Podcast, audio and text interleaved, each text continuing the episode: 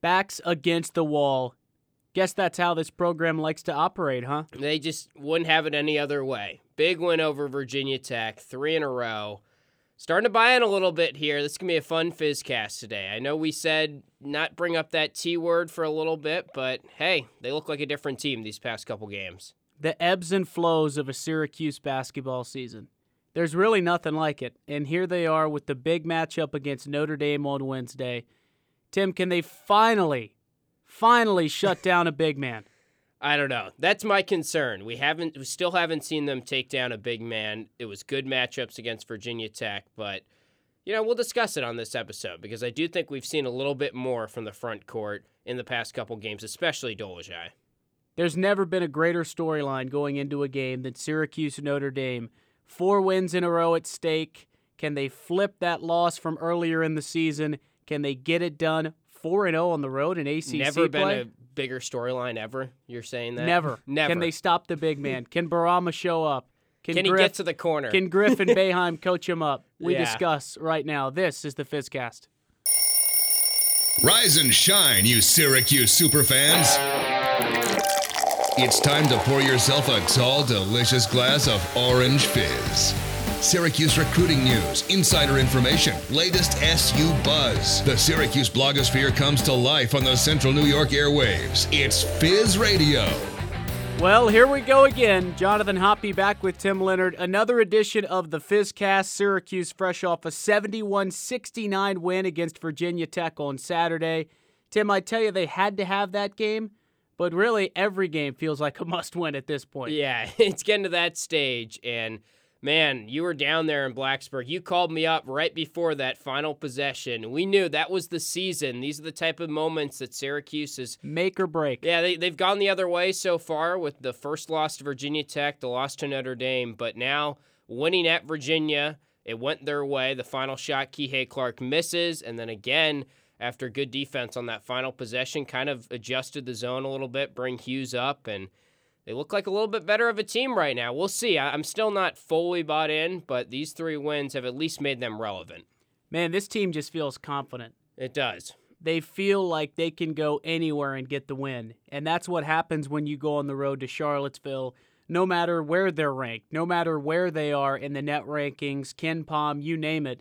Doing that is huge, and we're now seeing the rewards of that for Syracuse. They've now won three straight games, and they're 3 0 on the road. I know. It's crazy. Wow. They won, I think, three road games last year in ACC play, maybe four, and now they're one away from tying that. And they blew out Georgia Tech the first game. That has looked pretty good, stood the test of time a little bit. And then Virginia and Virginia Tech, that's two quad one wins right now. Virginia Tech, no matter what, will be a quad one win, you'd think, because they're 32 in the net, at least going into this game against Syracuse. So that should hold up as a quad one win, and you've got a couple more opportunities here. But like we have said throughout, is you just got to keep sort of flipping some of these games. Like Virginia Tech, I'd say was a game you flipped on KenPom. The Hokies were supposed to win at home. They came back late. You almost threw it away, but you held on and you get a flipped win, which is what you need to do after the non-conference stretch, which was obviously a train wreck for Syracuse. They still have a ways to go, I'd say, before you get inside the bubble. But all you can do is take it one game at a time. That's what Boeheim's That's been right. saying, and that's what they're doing. That's all you can do is win. And this is a coach's dream. One game at a time. How could these players not buy into that? It's so clear that that's the formula right now. And they go on the road. Buddy Boeheim has one of the best games of his career. How about him? I'd say probably the best game of his career. He tied a career high. Played great against Georgia Tech when he set that new career high. But that was just one half, though. This Right. was from start to finish, inside, outside. It wasn't just the three ball, and that's kind of what he did against BC, too.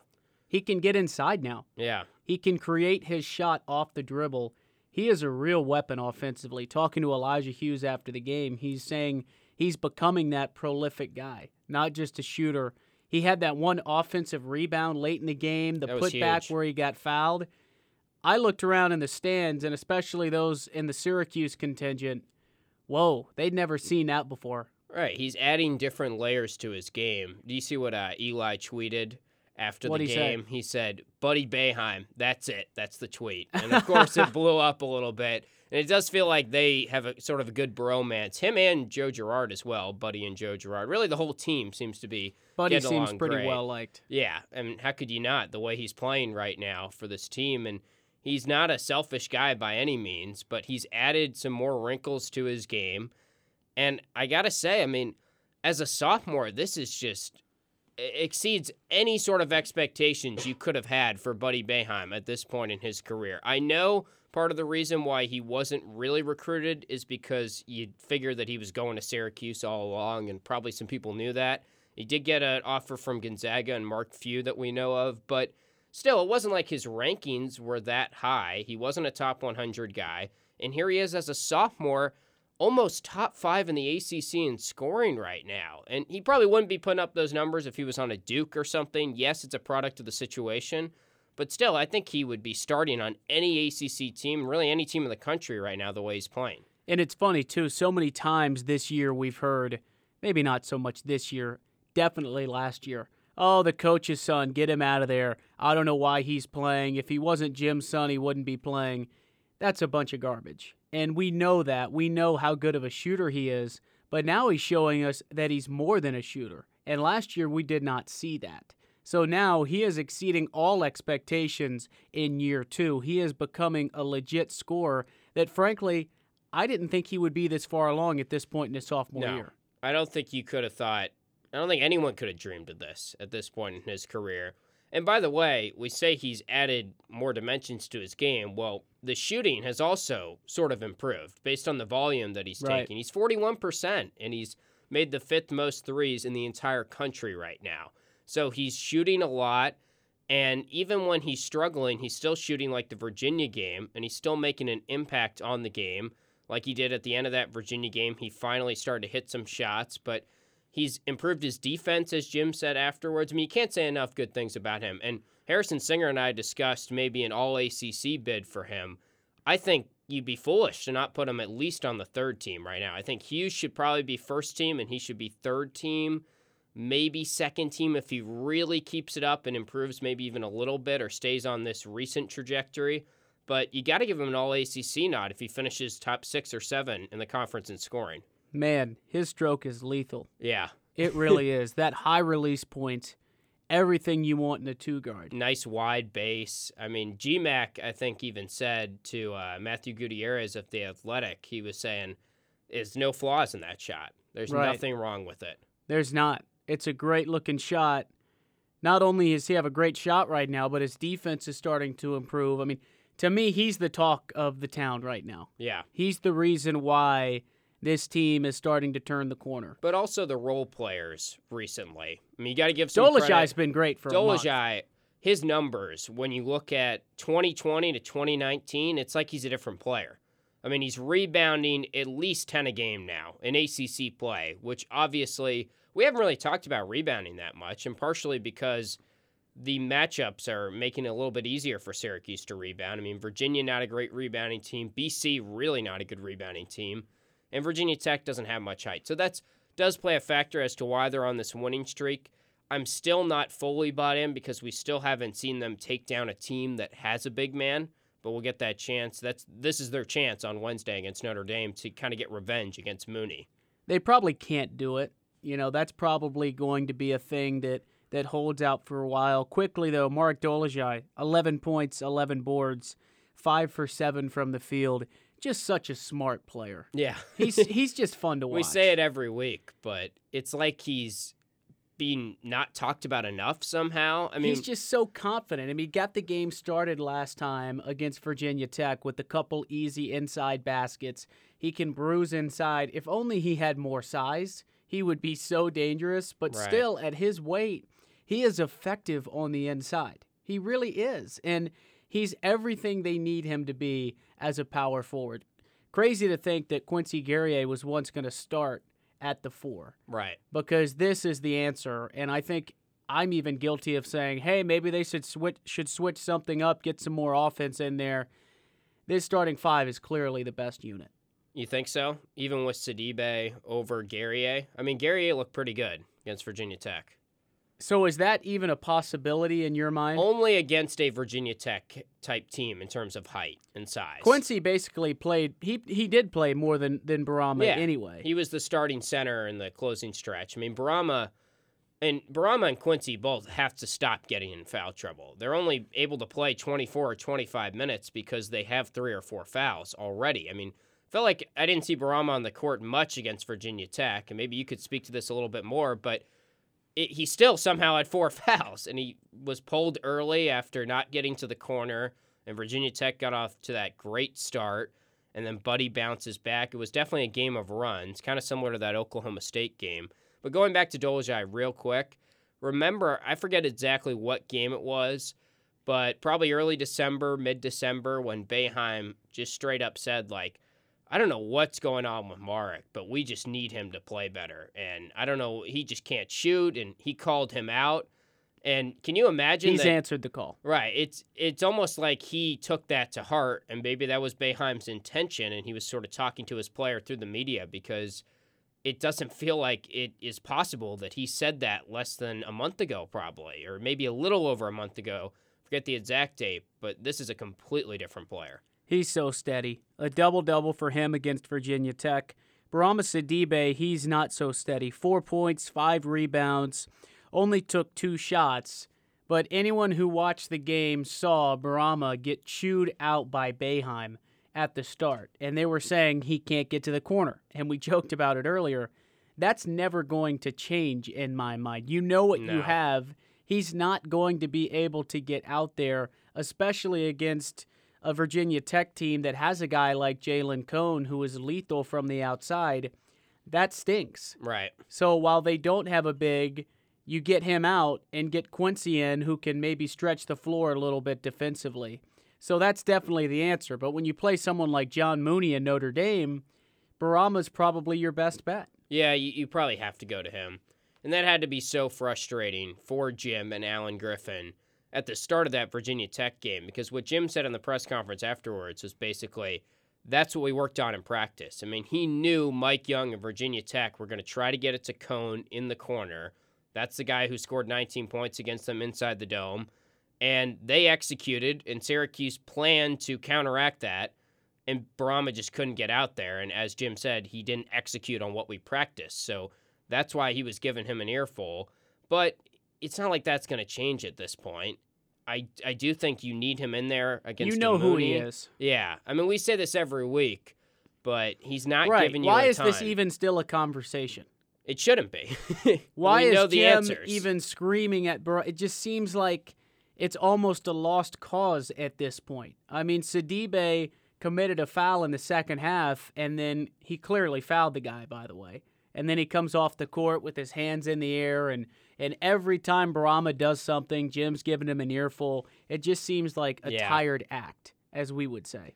Well, he's just trying to coach. He's still trying to get a little bit more because he knows that's their biggest flaw right now. But Nothing end of the seems to day- be working. I think if you could get into Jim Boeheim's brain and he could just be somehow incredibly honest with us, he would tell you that he knows that Bourama's kind of tapped out. But he's still going to coach him because even if he makes a minor change and gets to the corner a little bit more frequently, that can make a difference. He needs all the help he can get. Yeah. Bourama Sidibe. But Tim, that's what's fun about this game against Notre Dame. We have seen at times Bourama be somewhat effective. In that Virginia game, he had flashes inside against Mamadi Diakite. Against Notre Dame round one, he was okay. It always feels like he starts all right, although he didn't Yeah. against Virginia Tech. Right. And then things just get Get some foul loose trouble. at the end of the game. So Yeah. that's what concerns me. When we look at this team right now, they're 4 and 3 in ACC play. That's a good start. They're over 500 in a mediocre ACC.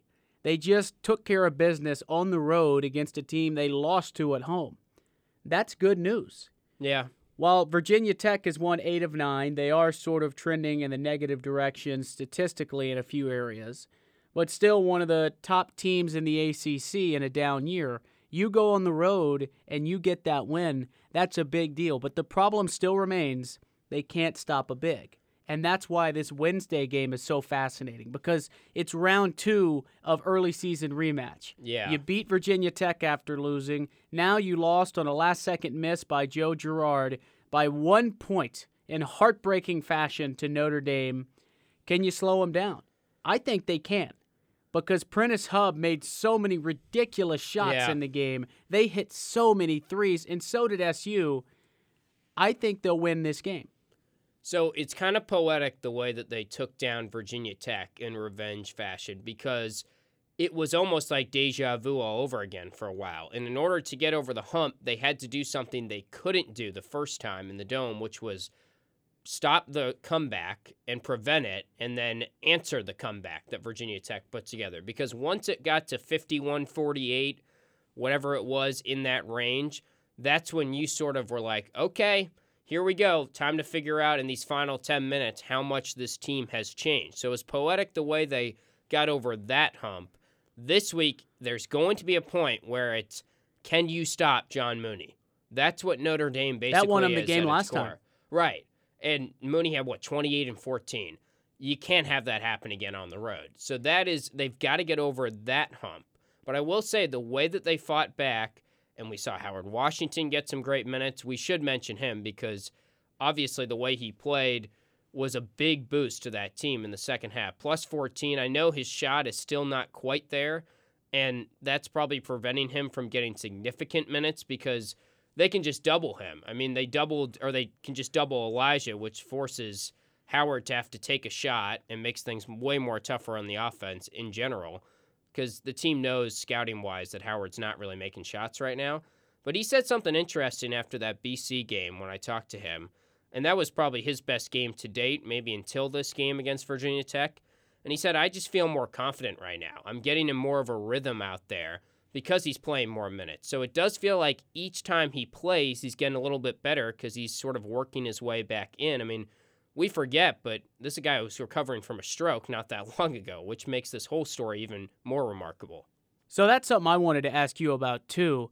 Howard Washington legitimately in the mix now in the rotation. So in my mind it's like a big 2 of Boeheim and Hughes. I think we're almost getting away from the big 3. Girard is still there, but a lot of people like Howard Washington and I think based on where Girard is at right now as a freshman, he might almost be more effective if he gets some time on the bench and is not expected to play the full 40. Yeah, I would say it's more a byproduct of Buddy elevating his game to make it a big two. Less of it's it's more of that than just sure. Girard. It's not like plateauing. Girard's been bad. He's actually been getting better. Buddy's just separating himself, and then Elijah, who started slow, I think one for 10 against Virginia Tech, you know he's comes on in the second half, hits a three, gets an and one, does some great things.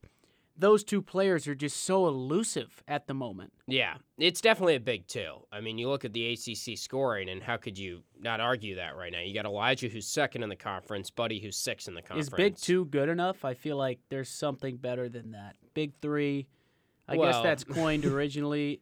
You think that's goes back to the Celtics or the Heat? The Big Three. No, I'm a Celtics fan, so I'm going to say Celtics. Okay. That also came before the Heat.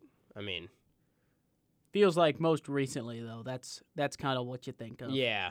And remember, We're relatively young too. uh, our our colleague Gil Gross asked Jim Boeheim if there is a big three. Oh, at and he point. got slammed to yeah. the ground. yeah. Sorry, Gil. Rumor but- has it he's still on the ground. after Yeah, that. and uh, Jim just said like something to the effect. we don't of, have a big three. I we're a team. I don't know why this big three term has been thrown around. We'll work on a nickname. Maybe we can come up with something. That to me though, the combination of those two, and then this two-three zone. Listen, it's hard not to buy in right now, and I know we've had a ton of conversations about this because at the start of the season, this team was so frustrating. Now, not as much. And you could point to a few things. You could say the schedule was harder in the non conference with that one stretch of games where they got thrashed, which is probably the case. Yeah, This is a pleasing team to watch at the moment, and the 2 3 zone always gives you a chance. I mean, can you not do you not watch this team and sit here and think, man, if they get it as a 10, you don't want to see the orange, right? I mean, it's yeah, year it's after every year. Syracuse team for Year the past after five year. years. It, that's what we're seeing again. People have been joking about it. Like, uh oh, Syracuse going on their Final Four run, like warming up for it now. I, I mean, you want to address the elephant in the room here? Like, what is your percentage chance of tournament? I'd oh, say it's, higher than five or six. Well, whoever yeah, that was that. thrown out before Virginia Tech. I think it was team rankings. I'd say right now it's about 25, 30 percent. Yeah, I'd, I'd say I'm around there. I mean, Yeah, and it, it's, I almost it's climbing. feel a little. It's climbing by the day. Listen, I'm not trying to sit here and be a homer, but you've got to realize what this team is doing. They're stepping up to the task. They are doing things that we did not think they could do. Now, do they look like the best team in the ACC? No, but they look like a team that can beat Notre Dame. They look like a team that can beat Pitt, and then on the road against Clemson before Duke, that's a tough game. yeah, I mean, look, there's a world where They've If- won six games before Duke. There is a world where that happens. But the, the, the thing that's that pretty crazy. I'm turning but- to, they look like they're starting to figure things out. They were up on the road at Virginia Tech by 16 points.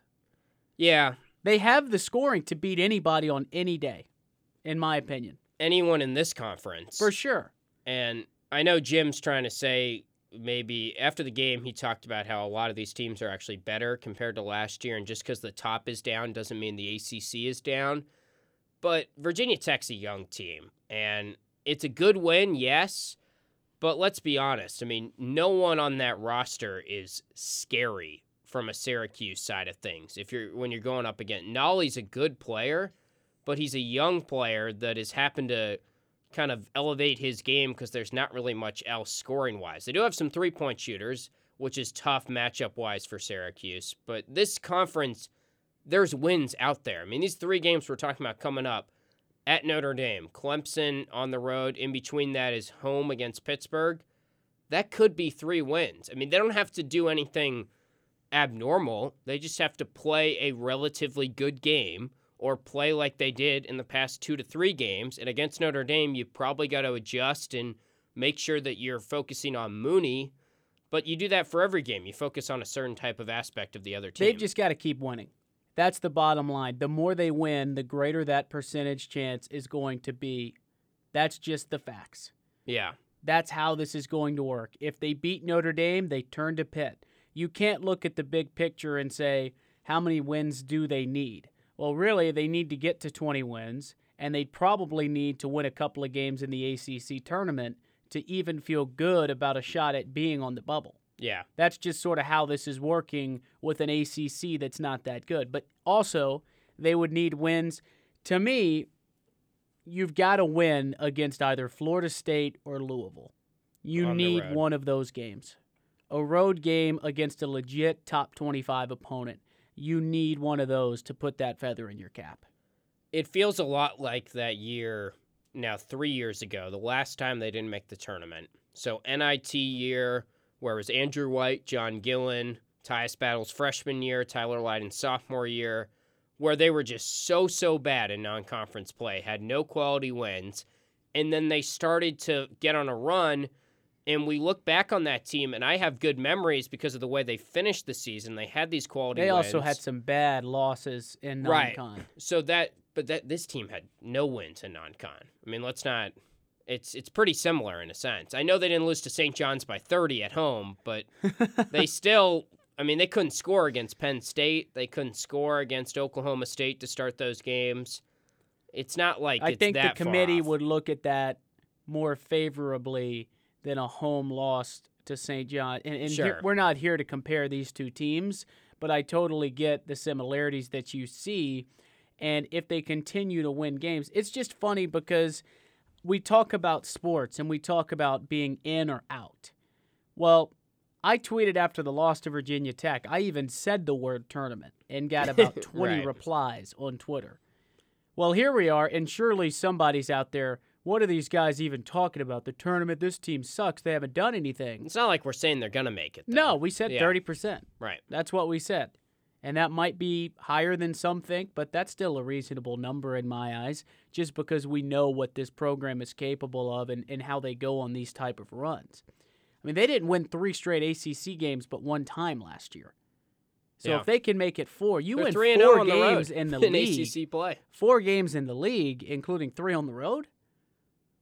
That's an accomplishment, no matter who you're playing. So I'm just telling you, there is a formula for them to get to the tournament, and all it takes is game by game. But that's why I can't wait for Wednesday. I think Wednesday is going to be one of the most telling SU basketball games we have seen in quite some time. And we probably said the same thing about Saturday. Well, that's what's fun. That's what's happening So here. if you're enjoying this ride, it is kind of fun. hey, welcome to the way. party. It is fun because this is sports. Every game matters. It almost feels like college football because every game is the playoff. Yeah, Every it's a game fun matters. point. I mean, as a Syracuse basketball fan, given the reputation of the program, you don't want to ever be in this situation.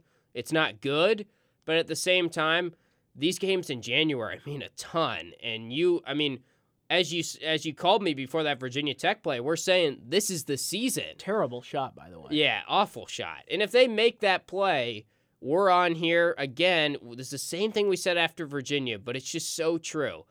All Virginia Tech has to do is throw the ball down low, make a play, and we're talking about how there's no point of even watching this Notre Dame game. Maybe. Right. These little split second deci- decisions. Kihei Clark from the left wing.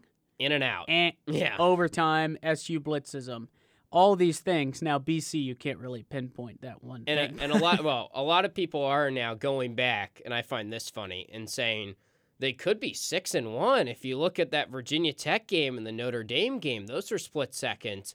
They could be six and one in ACC play, fourteen and four or something like that, and heck, they'd be inside the bubble if they just won those two home games. But that's sports. I mean, Jim even said Uh, someone asked him like.